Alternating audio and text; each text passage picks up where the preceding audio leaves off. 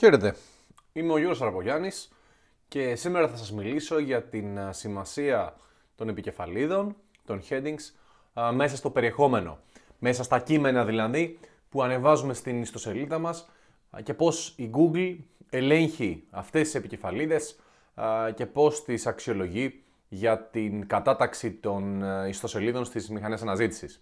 Τώρα, όταν λέμε επικεφαλίδες, αναφερόμαστε σε αυτό που βλέπουμε ως χρήστες, απλώς ανοίγοντας μια εφημερίδα ή ένα περιοδικό, το πρώτο πράγμα στο οποίο πάει το μάτι μας είναι συνήθως οι επικεφαλίδες. Από τις επικεφαλίδες καταλαβαίνουμε προφανώς το περιεχόμενο του κειμένου το οποίο έπεται και έτσι επιλέγουμε αν θα ακολουθήσουμε το υπόλοιπο κείμενο ή αν θα σταματήσουμε την ανάγνωση.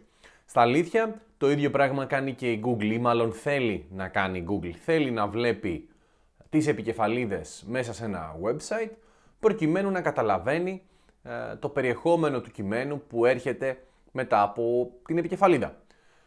Οπότε εδώ έχουμε δύο ε, καταστάσεις να εξυπηρετήσουμε. Η μία είναι προφανώς οι χρήστες όταν θα μπαίνουν ε, μέσα στο site μας να διαβάζουν πρώτα τις επικεφαλίδες, τους υπότιτλους και τους μεσότιτλους έτσι ώστε να καταλαβαίνουν την, το περιεχόμενο το οποίο έρχεται μετά και αντίστοιχα οι μηχανές της ε, Google, τα ρομποτάκια, να μπαίνουν, να διαβάζουν τις επικεφαλίδες και έτσι να καταλαβαίνουν το κείμενο το οποίο έρχεται στη συνέχεια.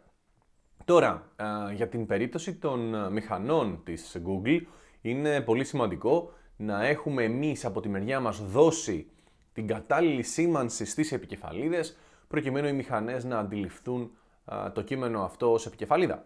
Τι εννοώ με αυτό; Πρακτικά, εμείς ως άνθρωποι αντιλαμβανόμαστε ένα κομμάτι κειμένου ως επικεφαλίδα απλώς και μόνο από, τον, από το μέγεθος των γραμμάτων, από το τι είναι πιο έντονα, πιο bold ή πιο πλάγια από το υπόλοιπο κείμενο.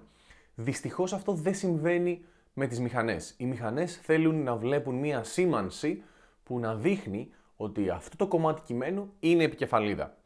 Τα διάφορα συστήματα διαχείρισης περιεχομένου των ιστοσελίδων, τα λεγόμενα CMS, έχουν ειδικό λογισμικό μέσα από το οποίο ανεβάζοντας ένα άρθρο μπορούμε να επιλέξουμε ένα κομμάτι κειμένου και να ορίσουμε ότι αυτό είναι επικεφαλίδα.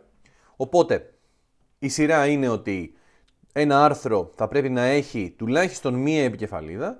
Αυτή η επικεφαλίδα, η πρώτη επικεφαλίδα είναι η επικεφαλίδα 1.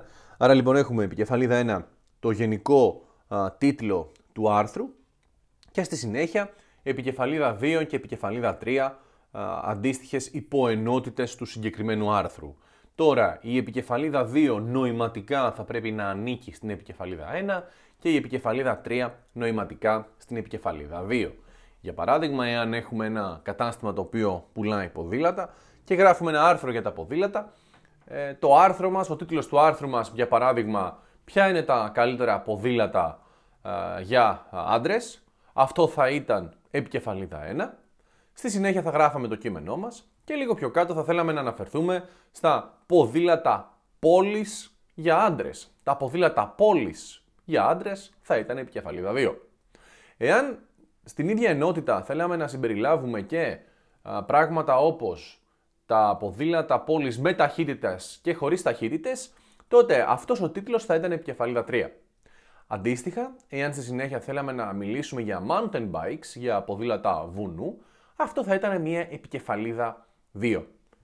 Τώρα, ο τρόπος που γίνεται αυτό είναι λίγο α, τεχνικός, οπότε χρειάζεστε κάποιες βασικές γνώσεις διαχείρισης περιεχομένου ενός website, αλλά σίγουρα μπορείτε να το ζητήσετε από τον developer σας ή από τον διαχειριστή της ε, ιστοσελίδας σας. Αυτά για τις επικεφαλίδες, οπότε για περισσότερα tips και νέα μείνετε συντονισμένοι στο Facebook page στα YouTube και γενικότερα στα social media της NoCrunch.